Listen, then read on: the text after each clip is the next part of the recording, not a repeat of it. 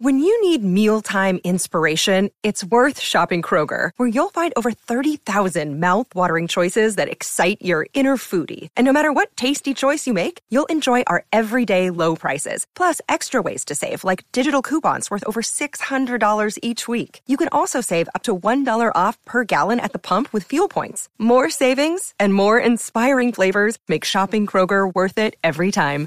Kroger, fresh for everyone. Fuel restrictions apply.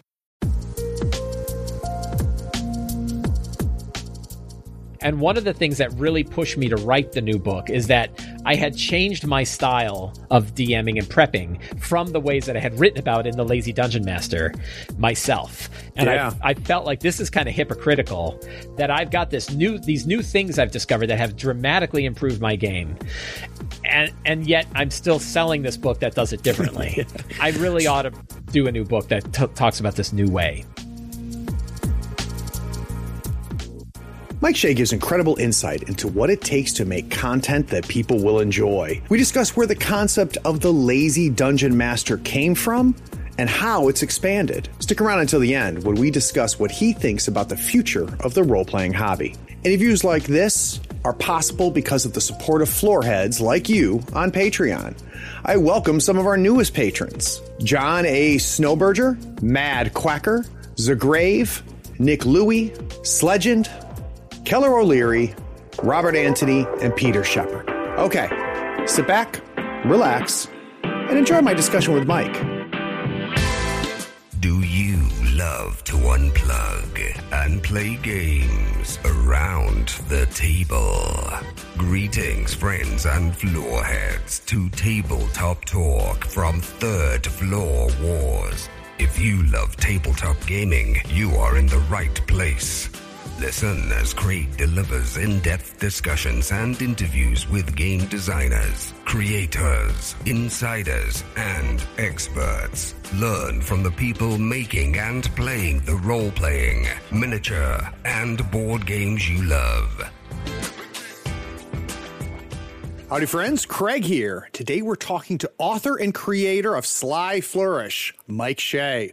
Mike is known for writing The Lazy Dungeon Master, Return of the Lazy Dungeon Master, and one of my favorites, The Fantastic Adventures, just to name a few.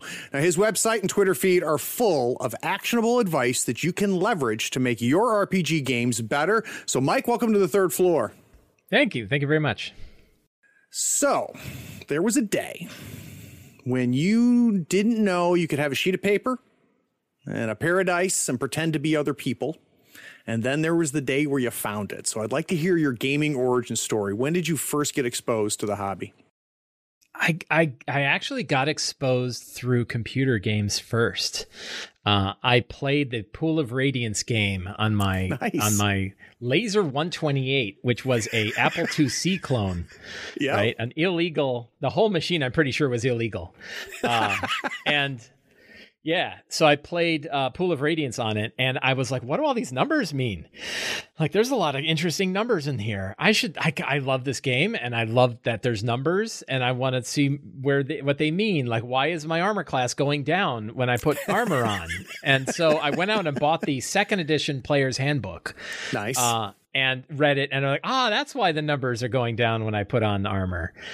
And then uh, probably it took probably a couple years after that, where I, I was in high school and I, I I'd known about D and D. I had a, a my my oldest friend. I've known them more almost you know forty five years and he was into d&d when he was younger he was like t- 13 and he was into it and i remember he had his dad's suitcase that he would Nice. take around to people's houses that had all the box all the od&d box sets in them and he actually got out of it. Uh, but I didn't get into it till about four or five years later, when second edition was a thing.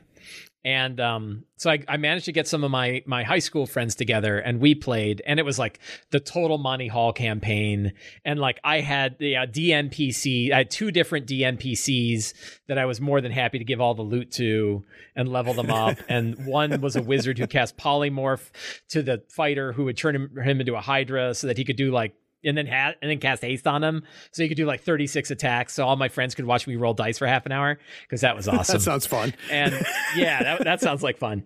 But the, the story was great because they were fighting Lord Manshoon, uh, Lord of the Zhentarim back when the Zhentarim were cool. Like they were Nice. actual bad guys, and uh, they went to like Darkhold and they fought him on the you know, Zhentil Keep in a big tower. And I look, I even back then, I'm like that that story was fun, and I actually learned. I remember I learned a really valuable lesson when I started giving story elements to my my my DMPCs. So like they started to actually become part of the story that was driving the other characters, and now I like that's actually the good way to have a DMPC. Is like it's not Yep. a DMPC, it's an NPC, right? And now Exactly. it's Yeah. now it's projecting. So yeah, so I, I stopped playing near the end of high school. Uh, started again in college for a couple of years. Met met What another. brought you back?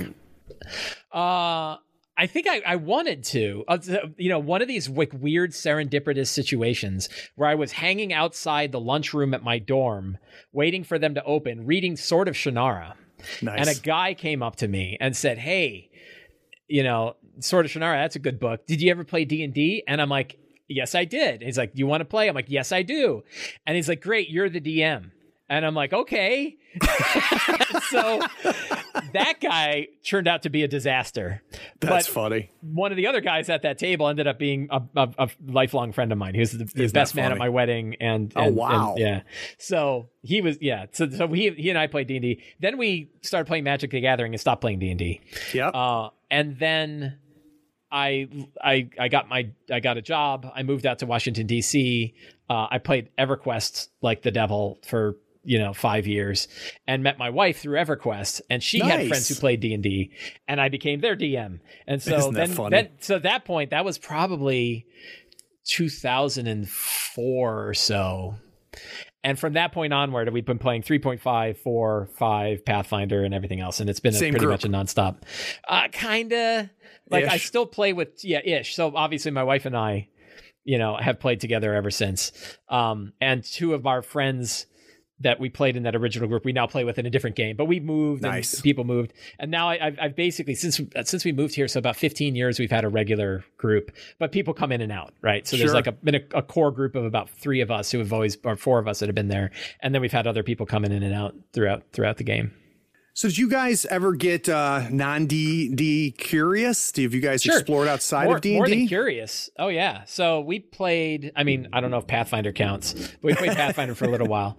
Uh, but we've played. Uh, uh, we played a lot of Fate. We played a lot of Thirteenth Age. We played Numenera. We played Nice. Shadow of the Demon Lord. Um, what else? I'm sure there's some other games. Uh, But D and D's been your primary. yeah, but we, I've just always loved D and D, right? And I and I, I love it even more now. You know, like I think if I if I didn't have fifth edition, I'd probably be playing something like Thirteenth Age, uh, which That's is still game. kind of D and D, right? But it's it's like a refined 4E style that I really I really think is great. Uh, but I love fifth, and like I'm amazed. I'm amazed at my own attitude towards it because, like, I was ready to leave 3.5 when 4E came out. Like, I was ready to jump ship, and I did. And I played 4E, and by the end of that, I was ready to leave 4E and go to something new. And then 5 came out, and I played 5th, and now I'm totally happy with 5th. And I don't have any real, like, I, I, played my last campaign with a bunch of house rules only because I never had really house ruled it. And now I've thrown them all away. I'm like, no, I'm pretty good with vanilla 5e. Like, I don't really feel like I need a lot of house rules That's and a that big to me deal. is a sign of you know it, it I feel like it's a sign that it's a really strong system. I think there's a lot of evidence that it's a really strong system. Yeah, but also it, it's a system that supports me really well. And and I'm, so? I'm uh it's it's got the right amount of juicy mechanics to keep players interested and to like even these guys that I'm you know, friends of mine that I've been playing with for years and years now. We're still trying new things and trying new builds and all of that, and they still like watching their characters do cool stuff. But it still has everything I need to like really be a story focused you know, story focused DM. It's got a good amount of flexibility. In some areas, you're like, I wish it was a little more in some directions than others, but it's got enough flexibility that like people can play it real heavily tactically with a grid, while other people like me can play theater of the mind and and very d- dramatic with a lot of dramatic fare, and the game still works.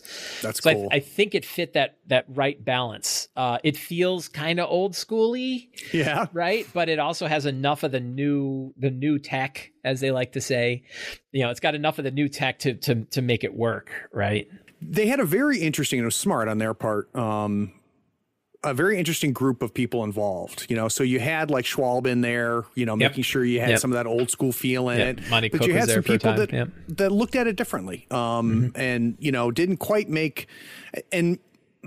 You know, came, came back from four strong is probably the best way to do it. Mm-hmm. Yeah, And obviously. Yeah, right. Like, I appreciate I appreciate the recent um, maybe four wasn't that bad kind of thing going on. Um, and the reason I appreciate it is because I mean we can shit on four all day long, right? For a lot of very legitimate reasons. But it brought a ton of people into the game. Now, not like fifth, but um, Yeah. there was a lot of people that went from video games. They weren't weren't like you. They didn't go from video games to two, right? They went. The, people were playing video games then, and then saw the pen and paper and were like, what the hell? But I've Right. talked to a lot of people that, you know, were playing, you know, video games on their Xbox and their PlayStations and we're able to slide or more more importantly, uh, playing MMOs and we're able to slide into four. Um Yeah, and by no like means Mike- am I saying that four is better, but Yeah, like Mike Krahulik uh, from Penny Arcade said that, right? Like Yeah. he wasn't, you know, Jerry was a D&D guy from from way back in the day and Mike was not, but he's like, "Hey, it's got cards and I understand cards, right? Power cards and stuff like that." And then he got into it in a huge way having not been into it before, and it was 4E that kind of that brought him in. It's funny because like I guess I've definitely hit a grognardy sort of level where when I see all the love for 4E, I'm like, where were all you people when I was back there doing this stuff? I could like, not agree more. I, Yeah. you know, I, I feel like, and and and I, it's the other part of like, craft beerish. yeah, a little bit, right? Like, Yeah. come on, I was in the trenches, right? I'm, I had the, I was there at the Pathfinder 4E battle at Gen Con in 2014. Where were you, right? And uh, so I, so I, some of that is coming from there, and then there's other things where like the things that people liked about it, I'm like, no, like you don't know what you're talking about, right? Like I, again, I was there, I wrote this stuff, you know, I and I published this stuff, and I can tell you it didn't work like you think it worked, you know. And the, and the one is like skill challenges. Like people love the idea of skill challenges. And all I can think about is how they worked at 4E and they didn't, right? They, Yeah. they, they, they, they were not a good, it wasn't a good design. And there's a reason why they're not in fifth. And it's because they, they, they, they, they, they lock you into a single path and they take away a lot of the creativity of the characters. And then, but people come back with this, well, that's not the kind of skill challenge I'm talking about. And I'm like, okay, well, then, then- you're not talking about skill challenges. Exactly. Right? Now don't tell me it was the 4E skill challenge, right, right? And and new things I'm good with. Like a lot of people, no, I meant like I meant like the progression clocks and blades in the dark, and I'm like, that's a different thing, and that is really cool, and that can work, you know. But but as written, like go read the first, you know, go read the first uh, Dungeon Master's Guide for 4E and read the kind of skill challenges they had in there, and they're a mess. Well, So- and when you talk to when you talk to people with different when when the addition discussions happen, which are typically a waste of time, but when they do happen, Yeah. you do have to do exactly what you're talking about, which is you can't assume that they were playing it the same way you were, right? Right. And and and and and you have to have that conversation, which is a tribute to the game. Uh, the other thing that I don't think is talked about enough, um, and I give Five E credit for, is the ability for. I don't think they lost anybody from four. So you had people that did play four. Yeah, They liked I- I four, bet you- and the I fact that right. they were able to Yeah. slide into five is a compliment, I think, uh, Yeah. to five. Um, Yeah. Because They're- it's, they're it's, right. it was different enough. Yeah, there are some, like you said, who who went into fifth and then felt like they threw the baby out with the bathwater with four. Um, and you know, people, people, people that I that I that I you know, friends of mine who are were, were part of both versions of D and D, you know, say that that like they, they, there's some stuff they took out that that really they could have kept in and, and that would have been that would have been better, and and they're and they're not wrong. Uh, you know, they're not wrong with that. But even even them, I think they still. I think you're right. I think and and I think 5e is like it's got to be like five times bigger than 4e was At least. Yeah. at least yeah like Yeah.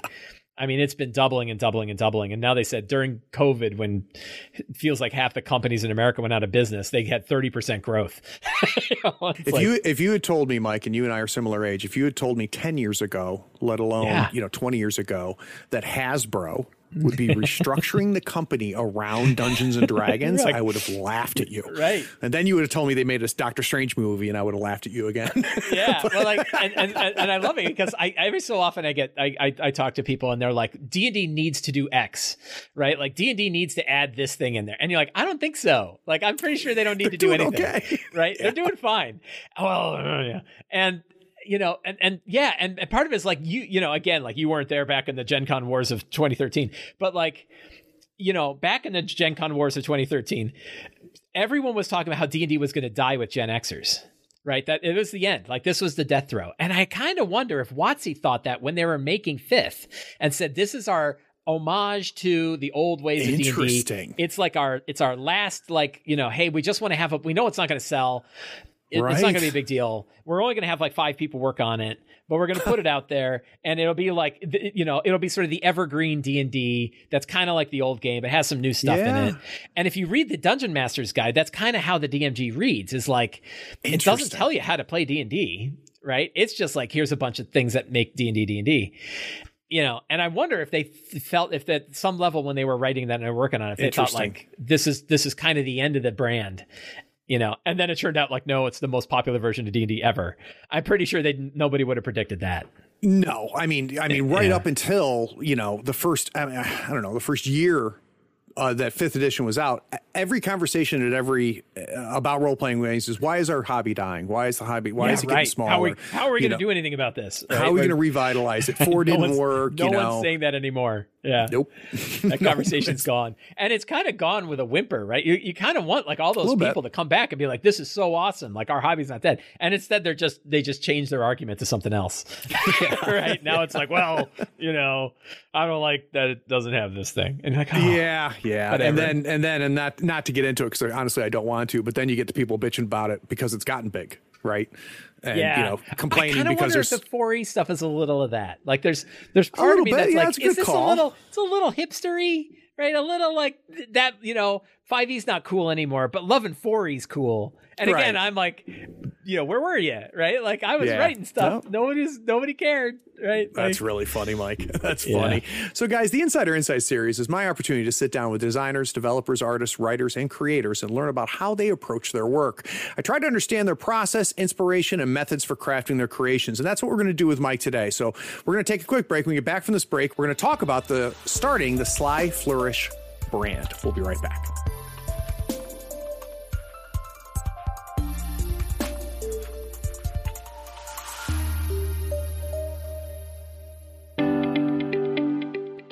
This is the part of many podcasts where someone comes on, interrupts the show, and explains that you should consider paying for the content that you're listening to right now for free. That pitchman explains by giving a dollar or more a month, you not only support the show, but you allow the show to grow and improve. Here on the third floor, we refuse to interrupt your episode of Tabletop Talk with such time wasting pleas. We pledge never to run a spot asking you to go to patreon.com and give a dollar or more a month because supporting content creators keeps the content coming. Even if there is a link in the show's description, and there is, we don't ask you to click it and become a patron. We don't waste time rambling about the benefits like early access to episodes, getting episodes without ad breaks like this, or even getting a chance to play in one of Craig's RPG sessions. Anyway, Enjoy this episode knowing Tabletop Talk, despite being supported by its patrons, won't engage in such blatant appeals for support.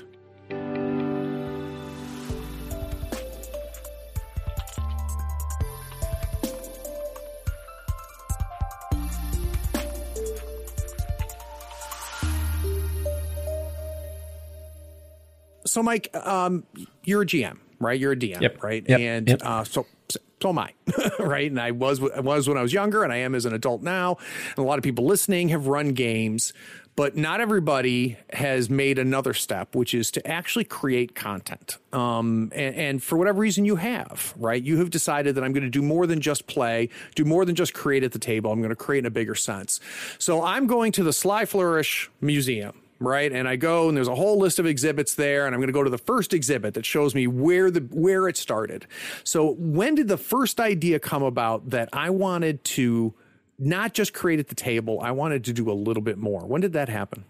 So it it probably happened at uh, the D and D experience in Washington D.C which was I, I, guess it was Winter Fantasy. Winter Fantasy and the D and D experience kind of merged, so it was Winter Fantasy when they first announced fourth edition, and they had the demo of fourth edition.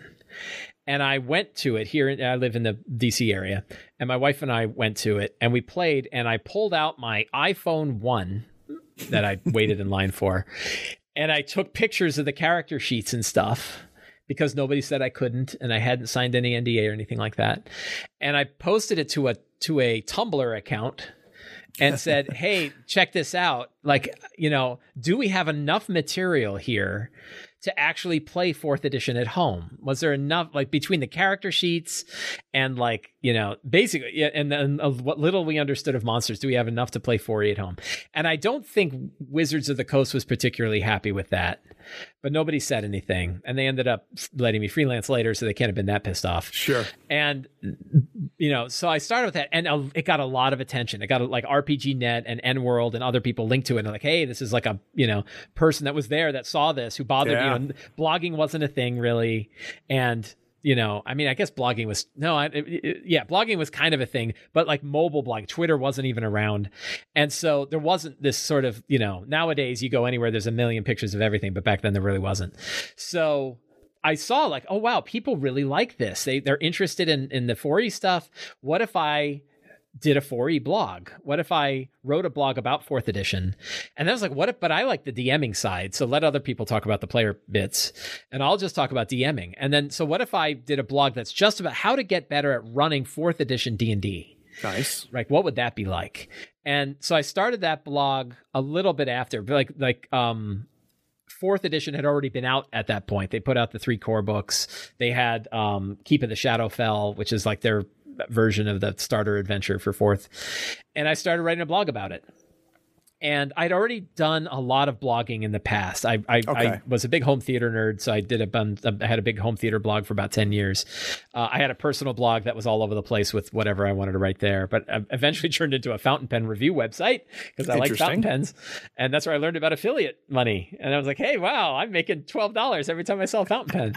um, and uh, so writing, I had written regularly, like on the 500 word a day style of writing. Like for a decade before I started the D Got and D it. blog. Oh, I wrote a huge EverQuest. I had a bunch of EverQuest stuff too. So I wrote a blog about EverQuest, and I also wrote a bunch of fan fiction for EverQuest. So, So I got like all quick, my though, bad Mike, words bef- out. Yeah. Before we go beyond that, though, like what what's driving that for you? So let's not even talking about Sly first. Like you have a desire to publish, you have a desire to share. Do you have a sense of what where that comes from? probably my dad. So my dad Okay. was an, a freelance. He was he was a uh, um, you know he was an independent author. He wrote uh, a, a novel called Illuminatus, a uh, science fiction cult novel back in the 70s and then wrote a bunch of historical fiction. So he was a writer. So I was kind of Right. around that. I don't know if I go so far to say like it's actually in the blood, but it was around me as a profession my whole life. You knew that people did uh, that.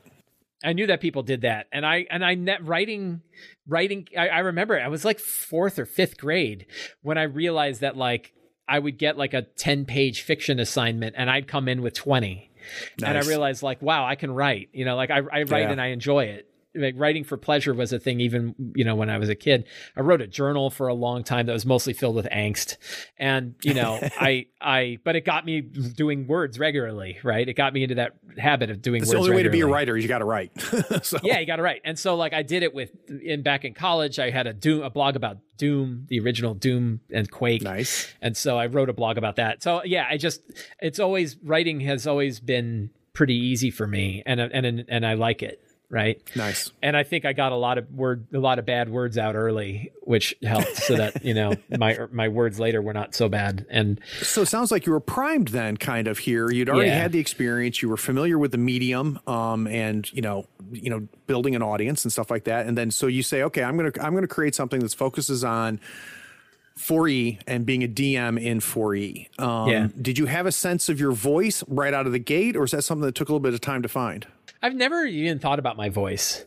Okay. Um, but like one thing is like I'm a Strunk and White, you know, uh, acolyte, right? So I, I kind of early on I sort of latched onto that book as the idea that that's good writing, and I know there's lots of arguments about whether it is or it isn't, but I it, it, it stuck with me, and that idea of like omit needless words and you know speak speak plain, right? And so that that was the style that I took, and I wrote a lot of fiction, so it wasn't like a you know flowery narrative was out of my world.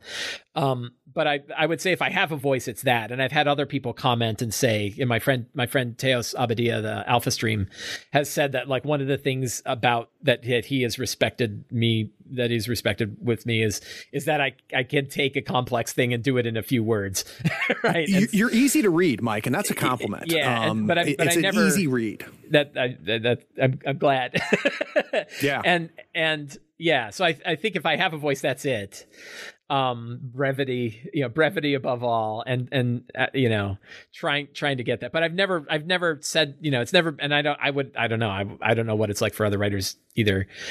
But i don't know how much i like i don't give any attention to you know whether this sounds like me right? Sure. I, I'm, I'm always about like what am i trying to say? A lot of times when i'm writing an article I, I at the top i just like what am i really trying to say? And i try to have that like one sentence focal point that says what i'm really trying to and if i can't come up with that that means i need to rethink this whole thing right?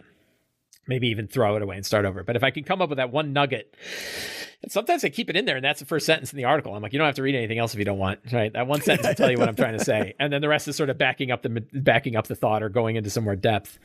Um, but that's that's always kind of been how I approach it, and um, yeah. So let's talk about growth, worked. Mike. Um, you know, the the way I am finding when I talk to a lot of creators that the growth works is you know you have you have the steady growth right? The word of mouth and hey if you check this guy out and so on but then you have spikes.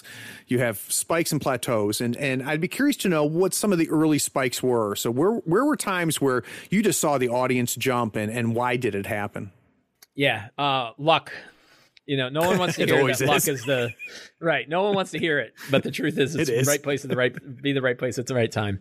So for me, my first spike was when I was starting to do my my daily D and D tweets, and Mike Krahulik retweeted something I had done. I think he retweeted an article, or I think he didn't even just retweet it. He posted a tweet saying, like, if you want to read good 4E stuff, check out this guy's blog. Nice. Right. And I mean, that was a big spike, right? That was immediately like double the audience that I was getting.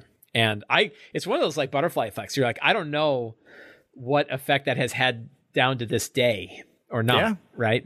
But at the time, it was a big one, and, and having Mike Krahulik say something like that, I was like, "Oh, thanks, Mike. Yeah, that's good. I was very appreciative." And of course, I wanted to like, "Oh, I double down and I'll, you know." And it's no, that was it. So um, that was one spike. Uh, I would say another spike was publishing the Lazy Dungeon Master. Uh, you know, I had I had put out two other sort of D and D self help books before that, the Lazy DM or uh, Dungeon Master Tips, and um, running Epic tier games. Uh, Dungeon Master Tips sold sold well and continues to sell now, even though it was written during the fourth edition day. And you know, I think I think you could probably get a lot of it. I think I even be giving it away at this point. I'm not sure. I think like you can get the text online.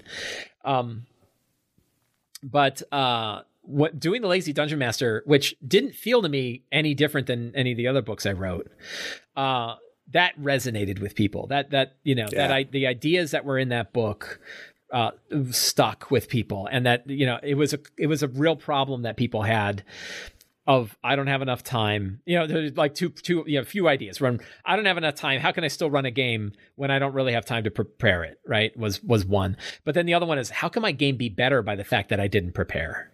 right? Or how, that I prepared less, or how do I prepare so that the game is the most fun? Was you know a new concept for me when I wrote it, right? Yeah. Something I'd heard from DMs. It was right at that transition between fourth and fifth edition. It was during the D and D Next days when that book came out. But that was another spike, right? That one, like I can look at my, you know, if I if I look just at revenue, you know, I have this like every month I do all my my book my my bookkeeping, and I have a chart that's from the beginning of when I took a dollar to yeah. now, and you can see these occasional spikes, and that was like a, a first, the first, sure. you know, that was the first big revenue spike. First popularity spike was probably the the thing. Um, the next clearest one that had another big sort of powers of ten increase was Return of the Lazy Dungeon Master, which was not that wasn't luck, but it was certainly unpredicted. Uh, I was afraid I was going to wreck the idea with a new book. Like I was, I was worried that I was going to put another book out, and everybody's going to be like, "Wait, I already have the other one. Do, which one should I get?" Or like, "Why are there two? Never mind, I'll get neither." Right? And I worried about that. And the very first review on Amazon was, "I like the other book better." And I was like, "Well, that sucks." Right? But I did a Kickstarter, so I'm like, "Well, at least the book's paid." Right? Like I'm not going to I'm not to lose money. And the Kickstarter did very well, so I was pretty happy overall because I, I I mean the Kickstarter alone had sold more than all of the original Lazy Dungeon Master did, so that worked out really well. People were definitely interested. in that. It's still my most popular, most successful Kickstarter, and it was done a long time ago. So, um, that was definitely another big spike uh, when Yeah. when when that came out.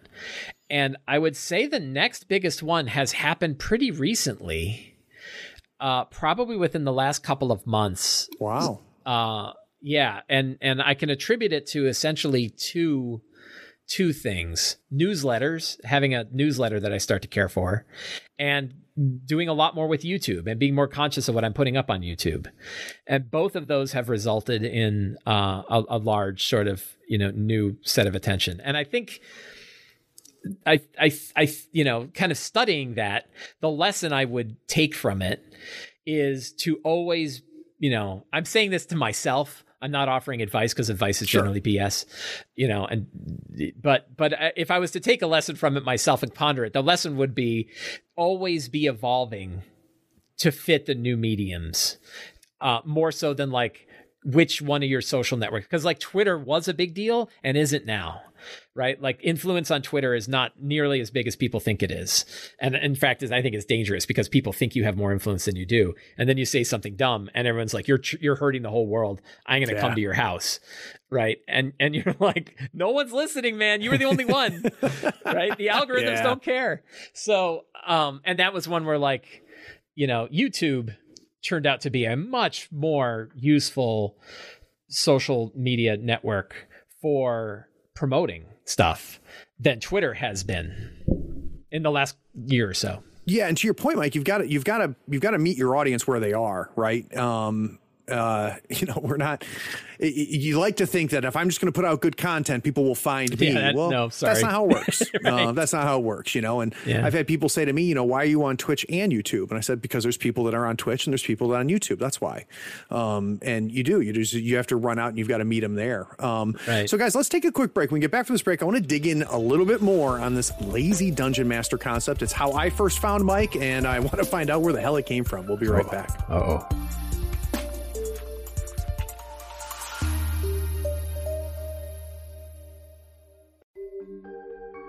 Are you a tabletop RPG player that is considering becoming a game master? Are you a veteran GM that is always looking for different ways to improve your games? GM Mastermind is an RPG podcast that tackles topics catering to the art of game mastering. But Craig, there are a lot of RPG podcasts that do that. Perhaps, but GM Mastermind has the brain trust. It's a guest panel made up of two to three game masters from different backgrounds and experiences that share their personal insights on a particular topic. This keeps the conversation fresh, diverse, and insightful from one episode to the next. So head over to gmmastermind.com or subscribe to GM Mastermind wherever you find your favorite podcasts.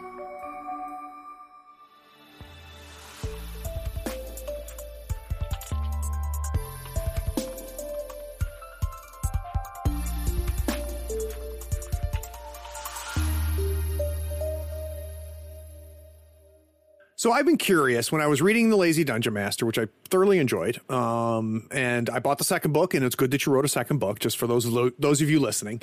Um, one of the first things that popped into my mind, and I and I don't know. I mean, you you talk about it a little bit, but I, I want to talk to you about it. Is had you solved the problem, then you wrote the book, or did you identify the problem and then say, I want to write a book about it and then figured it out? Like, where was the cart? Where was the horse?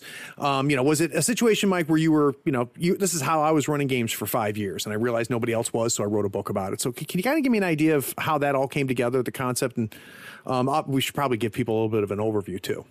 Sure. Do you want me to start with the overview? Whatever you prefer, my friend. I just, Yeah, so- I, so, I, I just yeah. throw like 10 count questions at you. Yeah, no, I'm good. Now, one thing I'll say that kind of leads back to another one is that about, about you know, let's talk about me. Um, but That's what this podcast is about. yeah, yay. So my favorite podcast about me. So um, is is about writing. That writing has been a way. It sounds so pretentious, but writing is a way for me to explore the world. Sure. Right, writing is thinking for me. I think Yep. that's true for a lot of people. But writing That's is why I asked the me. question. Yeah. Yeah, and and that's so when you you know uh, it, as it relates to this and the idea like was I solving the problem when I wrote it? I mean, kind of a little bit of both, right? Uh, so yeah, to give to, to give sort of a summary of of Return of the Lazy Dungeon Master, and I'll try to do this in like thirty seconds. Uh, one, you know, it's a book that kind of has three major looks: uh, how you prepare for your game, how you run your game, and how you think about your game. And then it's broken into a bunch of chapters for each of those three main sections.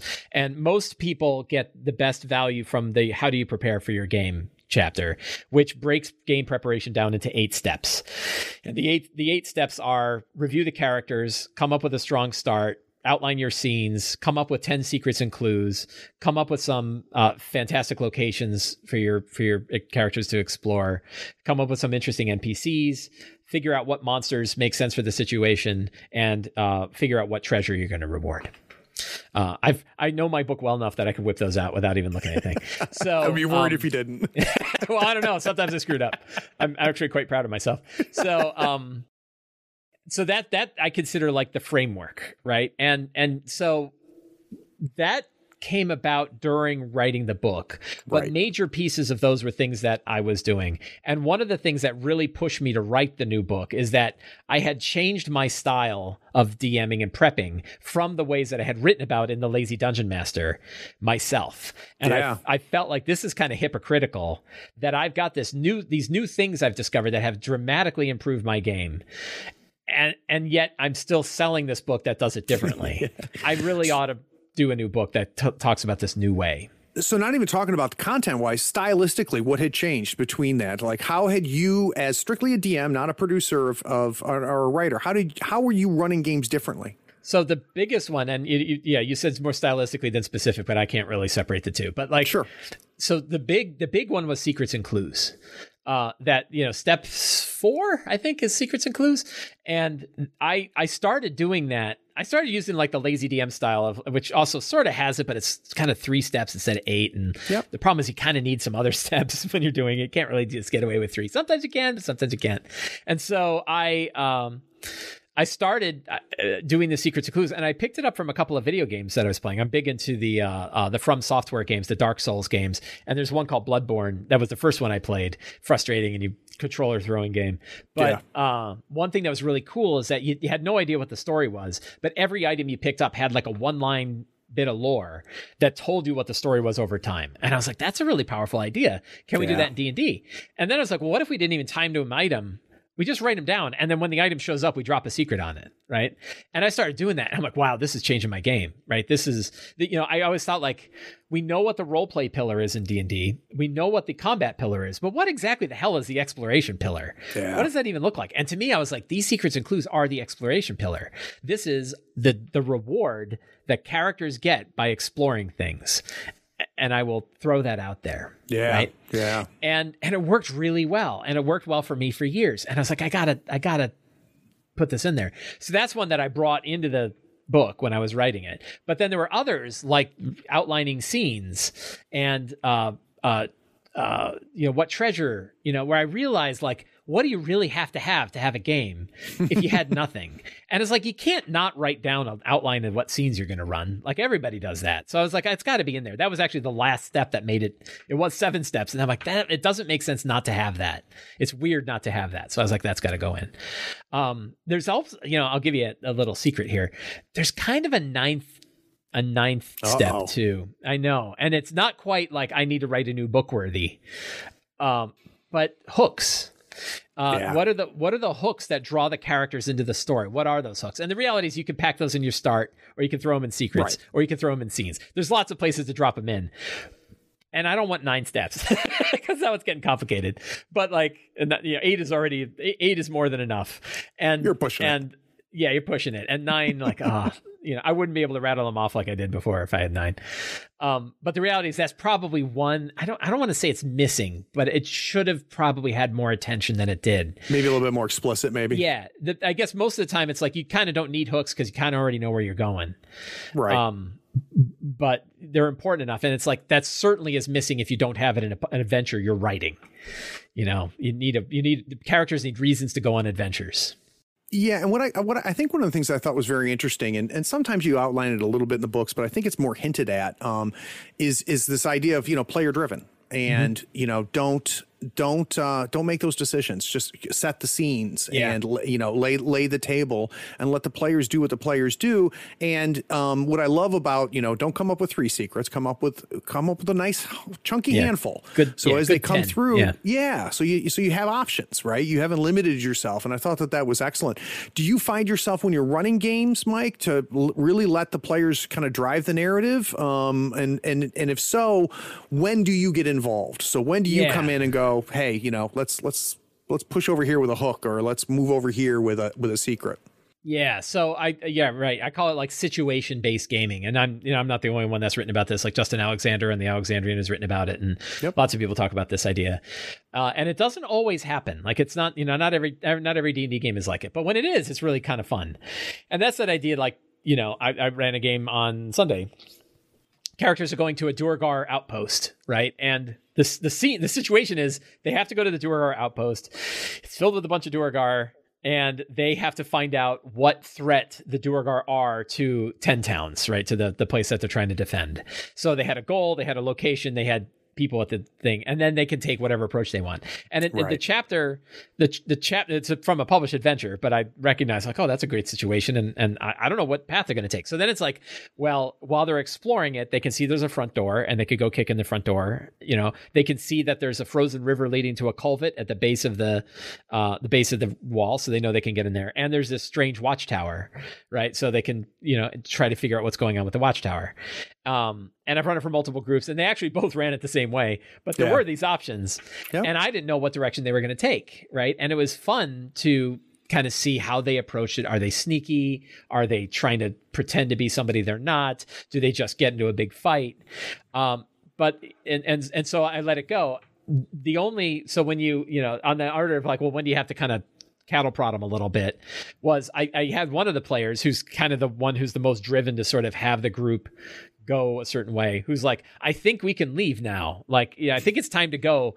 It's it looks real dangerous in there. Let's go. And i had to be like do you have everything you need to answer that question? And he's like nope. I guess we're going back in, right? right. And so that was one where I kind of had to like shove him a little bit, sure. you know because it's like you didn't actually accomplish your goal, right? Which you do, yep. but you, are not thinking about the goal right now. So there is that like you have to reiterate the goal a couple of times to make sure that they know why they're there. It's very common in a situation based scene to have the players go, "Why are we here again?" right? And this is that, you know, a new rule of thumb that I have, which is like the players are only getting about half of what you're talking about, right?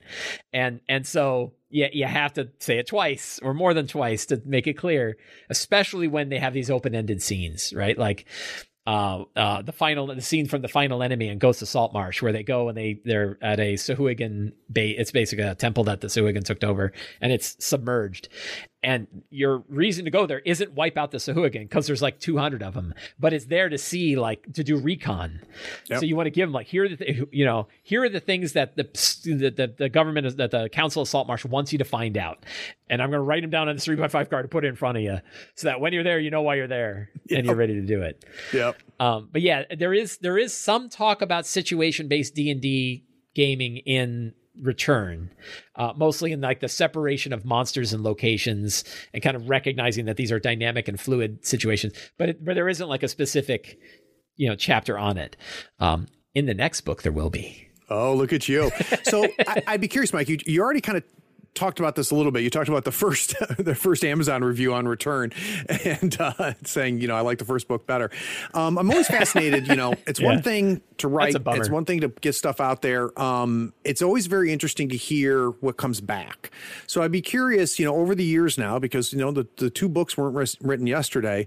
Can you think of any feedback, positive or negative? I don't care. That that surprised you. Stuff that you didn't oh, that's a anticipate. Good question.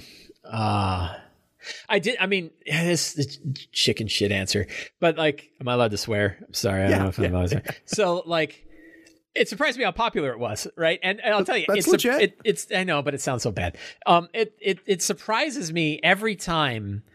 Uh, I remember I, I listened to an interview with a guy who talked about, I think it was Wikinomics, and he talked about the idea of like uh, the, the wisdom of the crowds when it came to prediction, right? And that he had done a bunch of studies and research that showed that, uh, you know, when you have a thousand people guessing something, it's usually better than if you have a couple of experts guessing. Sure. And and so uh, the interview the interview that I was listening to, they said like, "Hey, we actually ran the experiment," and he's like, "Uh oh," and, they- and it turned out to be right. And he's like, "Woo," right? and he's Yeah. like, "I'm always waiting for somebody to tell me I'm wrong," and that's kind of what I'm waiting for, right? Like Yeah. I'm real. I always kind of like, you know, always like antsy when I see an email or something, and I'm like, "This is going to be the person like, hey, I switched to your style, my group left," right? Like, turns out this is terrible. And I'm on Twitter. I'm coming to your house. Yeah, and, I, and I, I read about Twitter, and I think you're ch- you're hurting D and D, and I'm coming to your house.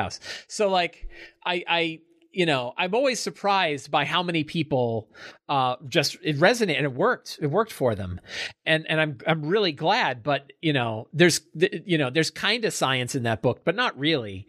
So you know it's not like I ran ten you know a, a thousand groups with this style and another thousand with a different style and did a big study and found out it absolutely is the right idea. It was like no, this is working for me, and I've talked to a lot of DMs and I've you know I've kept my eyes open to how this works, and I think that this works, and I'm really glad it does. That's cool. Um, so yeah, I'm always happy to. I'm always I'm happy and I'm surprised because I you know I haven't seen a lot of people who have. I there've been a few who are like this is bad, and there is at least one that I know of who is like you're ruining D and D. I think there's at least two that I know of. They said I'm ruining D and D. you're, you're not a content creator if you're not ruining the game you're writing Right, about. and I'm I also mean, that's like, a, you know, a rite of passage. Well, yeah, lucky me having all that impact, right?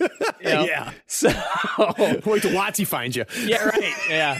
So they'll come to my house. It's um, amazing. Yeah. So uh, yeah, what was, what was their contention out of curiosity, Mike? So the person that said you were ruining D and D, do you remember what what their beef was? So in in in one case, it was well. So there's actually a couple of arguments, and I think this has come up from a number of one, a, a few people. One really, some people really hate the idea of being referred to as lazy.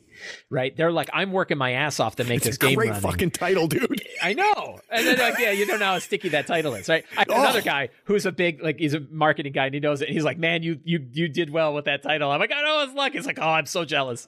Yeah. So you know, right? And I get it. Like, of course it's not lazy, but efficient. You know, the efficient dungeon master isn't as sticky. So.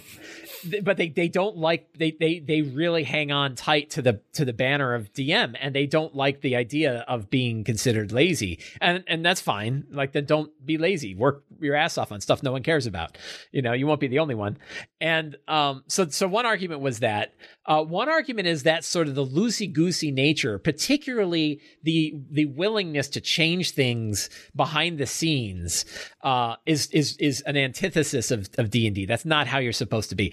The, the game is set a certain way. Right. when those goblins are on the table there are that many. They won't change. They don't do stupid things.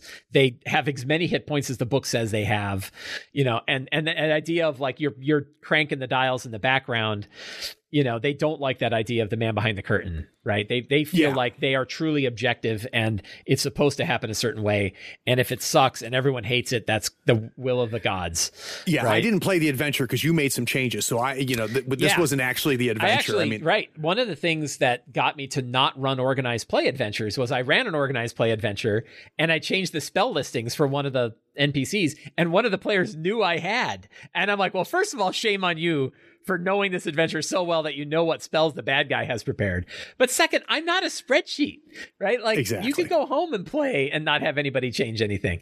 And but it was enough that I was like, you know what? That's what people are. Uh, you know, I, and this isn't always true. And and I'm it's years later, but like I was like, well, if this is what organized play people want, I'm not the best DM because I change things all the time. Yeah, I've had players, you know, um, they're saying, you know, I, I'm really anxious to read read this adventure because um, most of the stuff I do is is at least starts with something that's been published, right? Most of the games I run start with something published, and then I just kind of see where it goes from there. And I, I tell them, I'm like, you're going to be disappointed because you know I, I go off the rails real fast, Right. Uh, because I follow you, um, and you know, you're not going to you you'll read stuff in you'll read stuff in this adventure that was never going to be in our game Right. So it's not like you didn't find it; it was never going to be there. Um, uh, so yeah, I could see that. I can see where people get ticked off by that, but I, I don't know. I feel like I'm, I'm more in your camp, Mike, where I feel like they're missing out by by not running games that way. Sure. Um, yeah, that's interesting. So, guys, we're going to take another break. When I get back from this break, I want to take advantage of the fact that Mike has been here the whole time playing these games, and he's kind of tuned into what's happening today. So, we're going to talk about games. We're going to talk about the industry. We'll be right back.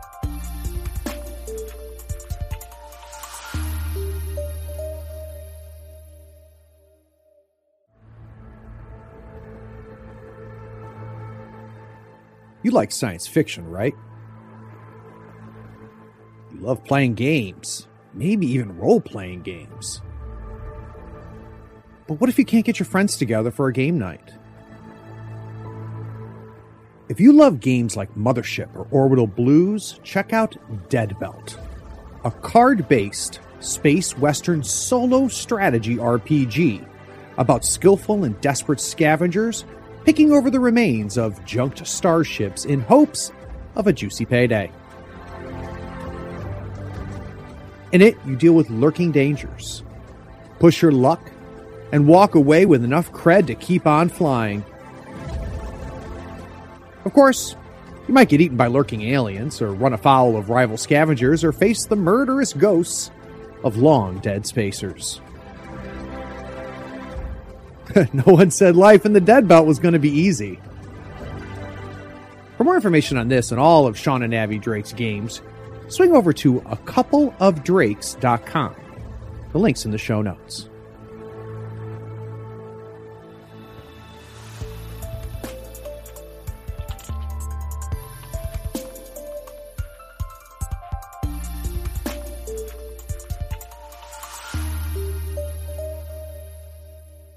So we, we really spent some time already, Mike, just talking about how much you love 5e. Um, and in full transparency, um, I D and D is not my game. Um, but I like for me that's not a, like an issue, right? Like if I find somebody who loves D and D, we're playing the same stuff. We're we're we're in the same hobby. I'm a firm believer in that. Um, it doesn't matter whether you're playing Blades in the Dark, you're playing you know, fight, you know, Dungeon and Dragons. We're all this is role playing. This is what we do.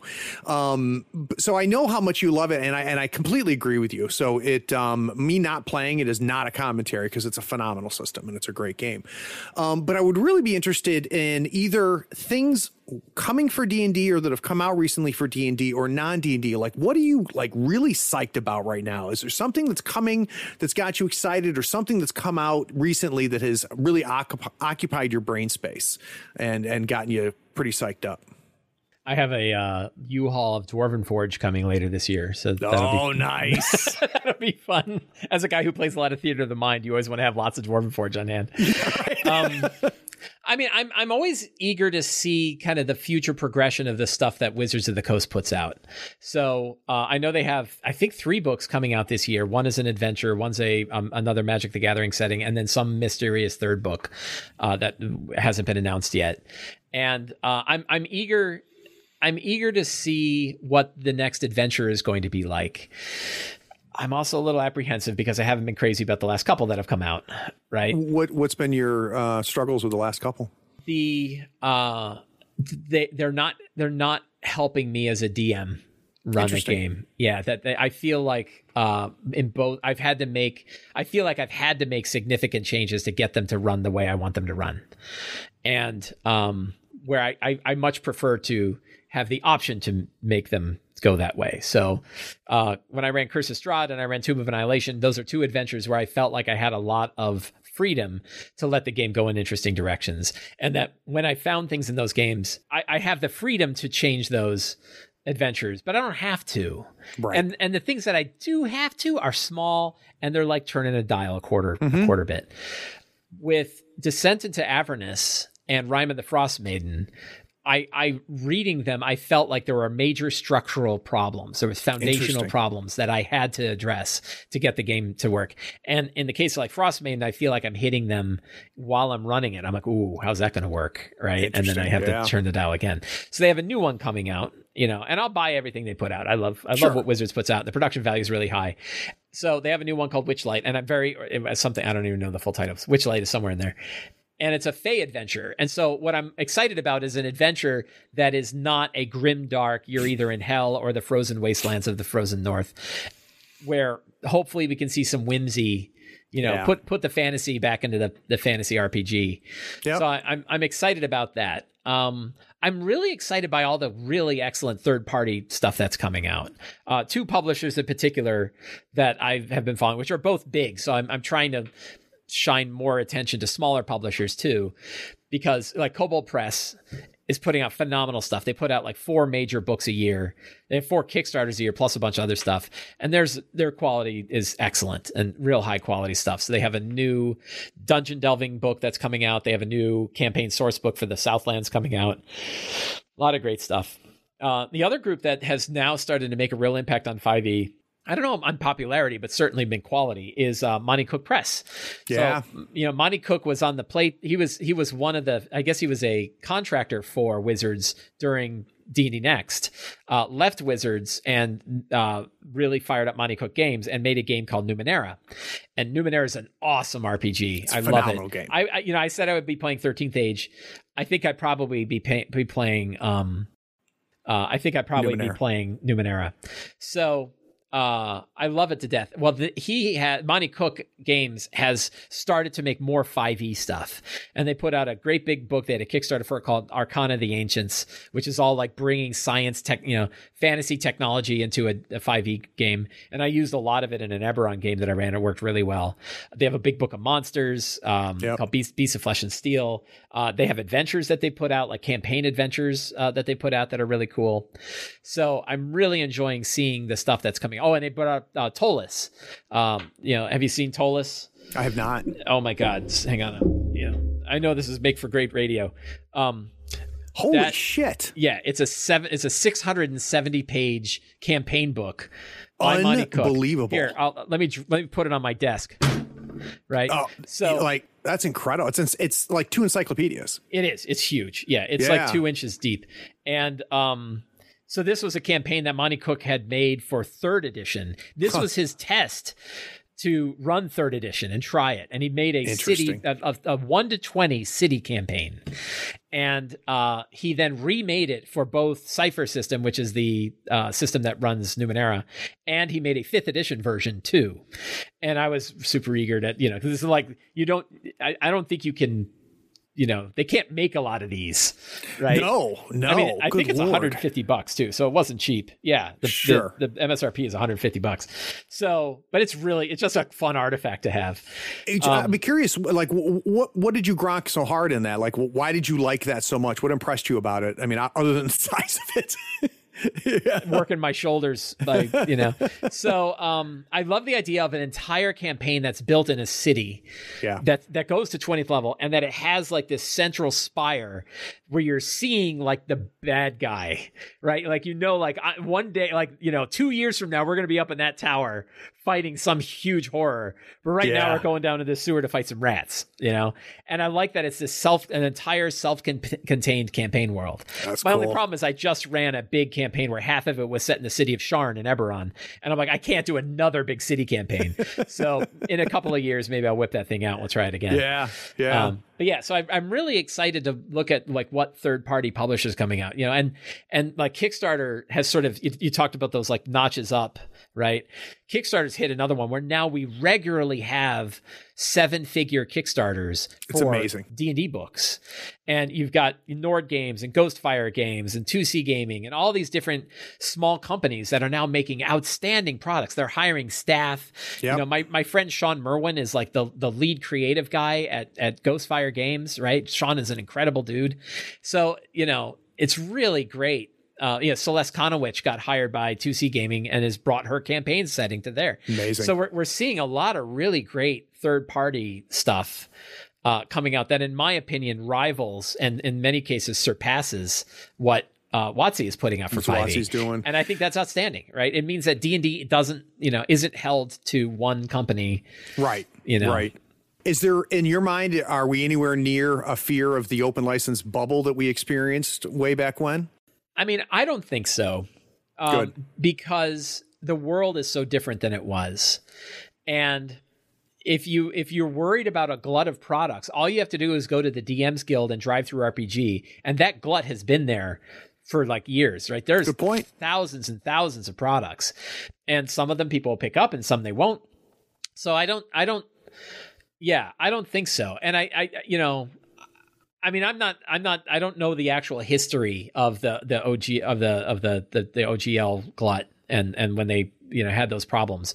I think that was mostly a games shop problem where they couldn't they didn't know which titles they needed to have on the shelf at any given time and every It- it title was was sort of eating up every so. other title Yeah, and yeah, now the, and it the- was yeah it was a quality issue too. sure but like the problem with the, the the quality doesn't matter if nobody's looking at it Right. and so now we have stores where you can have a million titles, and that's okay, right? And and the, the quality, like I guarantee you, this will come as a shock to you. But I bet you, not every single DM's Guild product is is super well done, and you know has everything going well. So certainly not because I have some stuff there. So you know, I I, I don't know that there's a limit. Right, Yeah. like you would think. Like I, I made, I made sort of, I make ignorant statements on Twitter, and then people come to my house. But like, I made an ignorant statement that like I don't need another campaign setting. Like I'm just I'm good, right? I have more Yeah. campaign settings that I could run. I don't need any more. And people are like, "Man, you're an idiot." Like, you know, why would you limit something like that has this unlimited horizon? And I'm like, "Yeah, you're right. Why would I? That's stupid."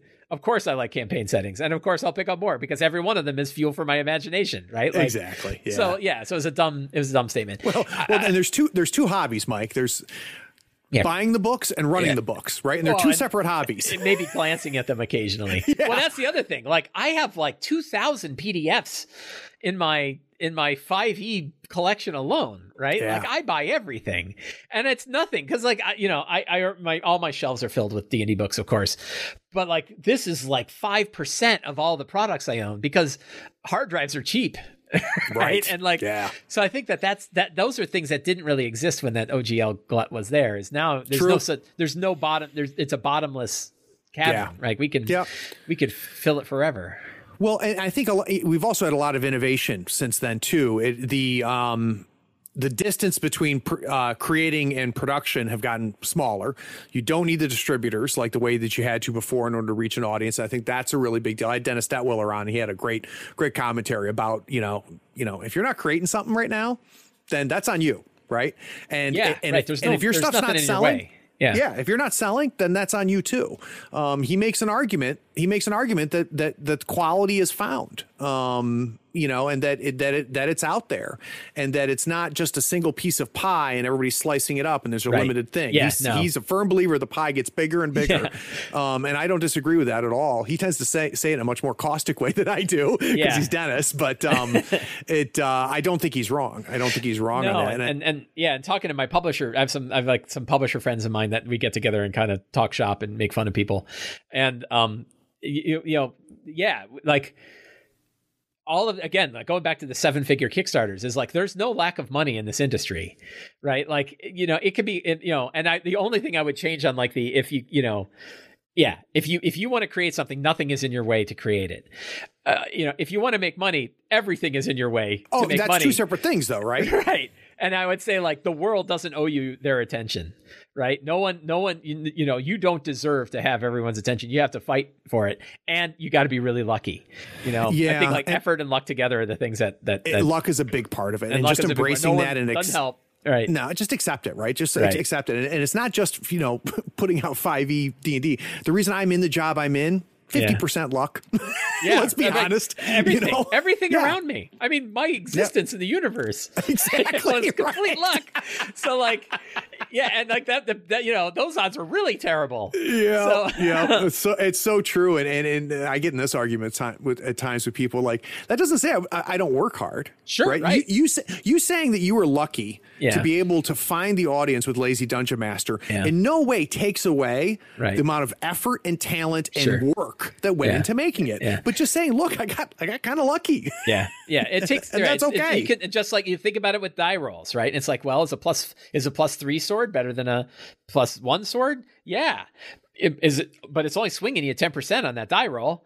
Right? Right. It's not the end. It's not. It's not going from a hit to a miss every time. It's just steering the odds. So can you help steer the odds? Yes. Yeah. You know, there are things we. I mean, I'm work. Yeah, I work all the time, right? And it's like I'm just all I'm doing is steering the odds, right? Yep. All yeah, that's a great way to put it. That's a great way to put it. Um, is there anything um, from an industry standpoint um, that makes you really happy right now or makes you excited about tomorrow? Oh man, I mean, this whole industry makes me happy. You know, and I, I, I guess the constant continuing growth makes me happy. Yeah.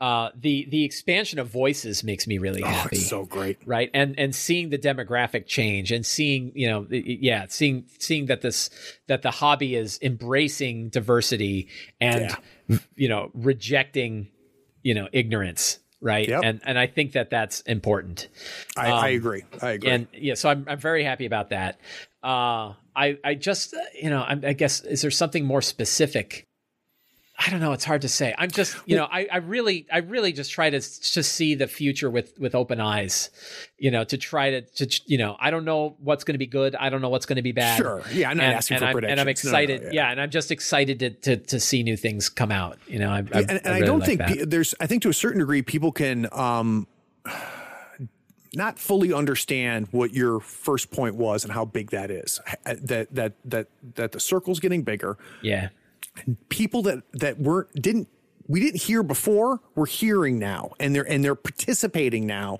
And they're being part of that. It's a really big deal. And i'm also uh, very much into miniature gaming Yep. and war games and stuff like that rpgs are so ahead of the curve on this it's not even funny it's not even funny to the point where when i go back to my miniature gaming world and look i'm like what the fuck guys like get your shit together you Yeah. know Yeah. and, and i'm not saying that rpgs have figured it out Right. i'm just saying that they're ahead right Yeah. and, and, not- headed in the yeah. right direction There's still there are bumps in that road. yeah. The, the other Yeah. thing that I think is really interesting about it, and there's something I've always loved about this hobby, because I always, you know, I always worry for the, the the shoe to drop. Like I was talking to another uh, somebody who's been in this industry for 30 years, and I'm, I'm they're kind of a mentor of mine, and I'm like, well, I don't know what what's this thing that's happening. Help! And they're like, this is why that's happening. Oh, okay, right. And uh, and I asked him like, you know, should I quit my job? And he's like, nope. and Yep. he's like, I've been through two of these bubbles before, and you don't know. Maybe it's different maybe it's not right but i can tell you it's happened before and it's been up Yep. and then it's down and then it's up and then it's down so you know so be, be prepared right prepare yourself for ups ups and downs and the thing i love about it is like if i have the three core books i can play d&d for the rest of my life and nothing in the world you know i was like d&d is the only hobby i've had maybe fountain pens that can survive a nuclear war nice right? Where like we could lose all electronics in the world and be sitting around campfires still playing D and D, you know, and all we need are the books. And, and and no one can take them away from us. Yep. And even if like I picked up um the the old school essentials book, right? Like this good one book. book. that sort of captures all of the original zero E D and D style. Yep. And I looked at it and I was like, isn't it amazing that this one book that cost me like 30 bucks has this game that I could just sit and play with my friends forever For the I'm rest dead of your life. for the rest of my life. And and that's like that's and and and no, nobody can take it from me. It's not going to degrade. If I put it on a shelf and take care of it, it will be the same as it was when I bought it. No other piece of electronics, no other video game you know will be like that you know but but but you know i mean there have been polyhedral dice since rome Right. you know and and uh, so i i love that aspect of it i love i love the the the the, the longevity and the resilience that this game can have, regardless of like what happens. Like, there's always this worry of like, well, what if WotC fucks things up, right? Like, what if they go down this route and they're like Hasbro moved the vice president of WotC up to, or move the you know WotC president up to a vice Yeah. president role. All this like politics, and now they're gonna like make bubblegum, you know, new new sugar drinks based on characters from D and D, and then like they just dick with the whole game. And it's like that's okay. I've got five E, and I love it. Right. So I'm good. And even if I didn't, I still have every other one of these games, and they're good too. And people are gonna keep making new ones, and those are gonna be good. So like it's it's just it's so different. Like, you know, when I was big into EverQuest, that like I had to work with the develop. Like, I, I was as eh, kind of into EverQuest as I am in D and D, and like I knew the developers of the game, and I remember there was like this this meta game where if you could convince the developers to beef up your weapon, it was as good as getting a new weapon in game, right? And so you work both angles. Sure. And- sure. but the key was like they could dick up the game and you'd never play it again. Yeah. because they own every aspect of the game. Right. N- no one like you know. So so Xanathar's guide came out for fifth edition, and it's really great. Tasha's came out, and I'm not as crazy about it. Right, like some stuff in there is amazing and really really good, and then there's some stuff in there that's like weird and complicated and doesn't work as well as I'd hope. And and like oh they broke D and D. No, like I just say hey we're not going to use those builds, guys. Exactly. Right? And me and the me and my five friends at my table all make an agreement that we don't want to use a thing and then it's, it's we're fine right and and the game is solid so that's that's you know one thing i love about it is knowing that this game will be around basically uh, for as long as humanity is around Yeah, uh, and I'll tell you the other thing that I find very interesting, um, and it's a surprise for me, is um, the economics of of the industry. Because one of the big, big problems with the industry is you buy one book and you entertain dozens of people, and they Yeah. don't buy another book, right? Right. And, the, and Yep. you know you don't have to. But with things like Patreon, with the, the success of Kickstarter and stuff like that, we've now see the money. We see people have been wanting to spend the money, and we see that money flooding in, and that's a good thing, not a bad thing. Yeah, yeah. You know, there is sort of like the shoe drop problem, right? Which I'm, I I think about it from my own, you know, because now I'm I've gone from hobbyist to kind of a business, right? Sure. And um, luckily for me, I have other sources of income, so I'm like, you know, I'll be fine. I, I followed my advice from the, my mentor and said, no, I won't quit my job. I'll lower the hours, but I can always bring those hours back up if things Exactly. go bad. And um, but I look at the numbers, and one thing I worry about is like someday everybody who wants Return to the Lazy Dungeon Master is going to have it, and then like my sales, which have been going fine, are going to go boop, and they're going to fall right off a cliff, and no one will buy it again. And you know, so I, I do think that like unlike a subscription-y sort of service, you bring a Patreon, Right. right? And unlike a subscription sort of service where you sort of always have to keep paying me in order to get your thing. I, I a I don't want to do that. I want people to buy a book and own it, right? Right. Because I, I, I the same resilience we were talking about. But I do worry that like you know, will there be a point where it just kind of falls off this cliff? And hopefully, I have another big book that does well. But I haven't since then.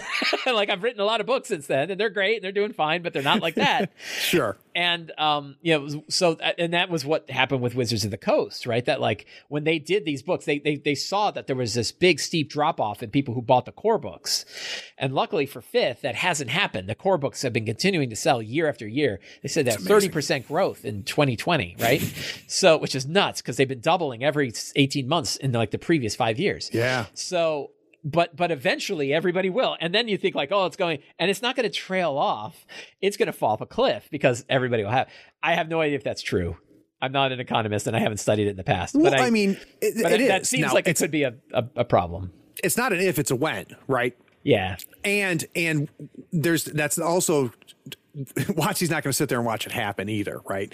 So we can't make the assumption Yeah. like there's people They've much got smarter than got you a and 60 I. vault, right? They got a 60 vault ready to pull. Right here you go. Exactly. New one. exactly. Yeah. Yeah. There, there's people a lot smarter than you and I running that company right now, and they're they're they're going to see that coming around. I'm not so they sure are. I'd say that. Go that far. when, when, when, it, when, it, when it comes to this type of stuff, I mean, here's the way to think about it: who's got the most skin in the game, right? Sure, but human beings are irrational creatures, no matter where they are. right, but we don't have one human making those decisions. I guess that's what I'm thinking. is. All right. Lor- Lorraine, Lorraine Williams thought it was a really good idea to make a sixth edition D and D. well, I'm So, not, I'm not saying that. Not saying that. Yeah. Well, I- So- I- we, we, we don't disagree as much as we think we do. yeah, I mean, so to me, one of the things that I think about, like, so a lot of times I read like Reddit or my Discord server and stuff, and people bring up 6e and like, when's that coming out? Um, and there actually is an interesting bit of evidence that they're not going to come out with 6e uh, in the immediate future, based on investments that they've made.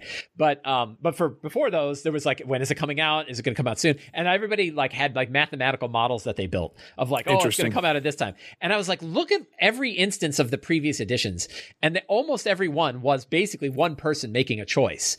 You know, Yep. a senior executive or a new president or whatever. And yeah, Lorraine Williams made second edition, and then Wizards of the Coast bought TSR and they made a third edition. I don't know, and 3.5, I don't know what happened. But then 4E was like, hey, we want to do video games. You know, we want, you know, we want to change the brand for that. And then fifth edition, and I, I loved it. And I, uh, Lee, I think it was Leeds was the guy's name. Uh, and I actually got to stand there and hear him say it to an interview doing, he was doing a podcast with a friend of mine, and I heard him say it. And they said, like, you just let an entire branch of, of your development team spend two years not making a product to play test fifth, you know, to play test a new edition of D and D. How are you paying for that? And he's like, magic. You know, Magic the Gathering's Yeah. paying for it, and we're fine with that. And I was like, he made that choice. He could have easily said, never mind, we're going to turn it into branding and we're going to give it to movies and TV shows, and we're not Sure. doing another edition and fire all those people. He could have done that. Instead, he's like, now let's see how it goes. So, you know, maybe he had a he didn't have a bad sandwich that day, and you know, and instead he could have just as likely gone one direction or the other. So I, I, I think that that makes new editions a relatively unpredictable uh, variable, right? But the interesting variable that has changed things is, um, and and many of my publisher friends who who did think a six E was inevitable, changed their minds, and it was. WotC WotC bringing in house a major translation team to make foreign language or non non English language versions of five E, and they said like you don't spend that kind of money Yeah. to translate books into four languages if you're going to make a new version in like a year or 2 mm-hmm. right? Mm-hmm. So I said, okay, that they, I, I I didn't even make that assessment, but like enough of my friends did. Yeah. Um, but no, that's always good point. dangerous too because they're all experts, and as we know, experts are terrible at prediction. So sh- We need a thousand people to tell us. yeah, I should probably go back and like do a couple of tweet polls, right? Yeah. and see what Twitter has to say because they're probably more accurate. Oh, that's fantastic. Well, Mike, I really appreciate you making the time, man. Yeah, this is great, outstanding. I'm, I'm, I always I always love talking about this stuff. Um, so obviously we're going to have links in the show notes. Uh, so everybody's listening, you can scroll down right now and you can see links to uh, all the books that we've talked about, um, including his Amazon store, um, where you can check out the other books that people need to be buying more than just Lazy Dungeon Master because it's good. stuff too. Buy if you want it. Like, I'm not going to push anything. It's But yeah, in general, Mike, if someone who wants more Mike outside of you know Yeah. outside of the books, where should they go? Sly Flourish. So go Okay. to slyflourish.com, my website. Uh, the front page, I, I, I regularly, so the, the front page is hand edited, uh, except for a little block that has like the latest articles. But everything else, I go there and I try to make sure that every, all of the other aspects, if you want me and, and your life in different ways, whether it's YouTube or podcast or Discord or Twitter or, you know, I don't know what, I'm not on TikTok yet, but you know, oh, newsletter, you know, my, my social network of the future, uh, an email, an email newsletter. And You're so um, ahead of times. I'll tell you, I'll give you, I'll give you a little publisher tip, uh, 20 times more effective than Twitter. That doesn't surprise me at all. Yeah. So it surprises lots of other people. So yeah, newsletter is a really effective mechanism, shockingly, given how much of a train Well, I'm going to add to that, is. Mike. A, a good newsletter is Sure, more effective, yeah. right? And I'm not sure I've- I'm there yet. Like I, Uh, you know, it- I like it. I enjoy it. well, Um, I like you and I like you and uh. you, you and Force. I think both you guys uh, have good newsletters. Um, Oh, thank you. Yeah. But there's other newsletters, and I'm like, yeah, I'm good. Thanks. yeah, the, the, the thing I'm trying to do is recognize that more people now get my blog articles as a newsletter than they do reading the blog. So I need to think of it as I'm writing a newsletter that's getting published on my site, not the other Yeah. way around. And I'm Yeah. not there yet. The main thing I'm trying to do is just keep them shorter. You know, Yep. get it get it down. And that's also what I did with YouTube is like, you know, what made that big stair step with YouTube was going to three to five minute videos rather than an hour of me talking about nonsense. So um yeah, so so yeah, it, subscribing to my newsletter is great. But if you want to see all the other ways, there's a big block that says, "Hey, if you want more Sly Flourish in your life, here's Beautiful. eight different ways, and pick which ones you want." I, I won't be insulted. you know, Okay, you- great. I won't So be like I insulted said- if you only pick one. like I said, guys, you can scroll down right now. We've got links to all of that. Um, all right, Mike, uh, we're gonna have to figure out a reason and an excuse to have you come back on. Sure. all Oh, right. And for, Do I need to give you one? no, we'll, we'll do that off Come up with air. All right, great. And for those of you that stuck around all the way to the end, I appreciate you too. Thanks for listening. Take care.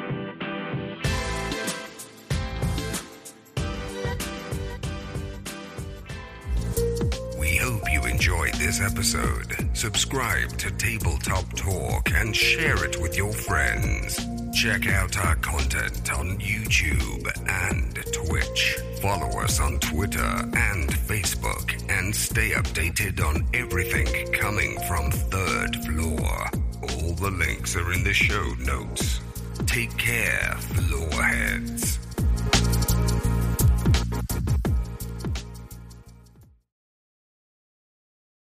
Uh, oh, hey, are you still here? Wow. Um, well, the episode is over, but if you're bored, why not go to patreon.com and support the show for as little as a dollar a month? Yeah, you can just scroll down, scroll down, and yeah, get the link. It's Patreon that makes this and all of our other content possible. Don't you want to join the other floorheads on the Patreon Discord? Anyway, thanks for sticking around. Take care. Bye.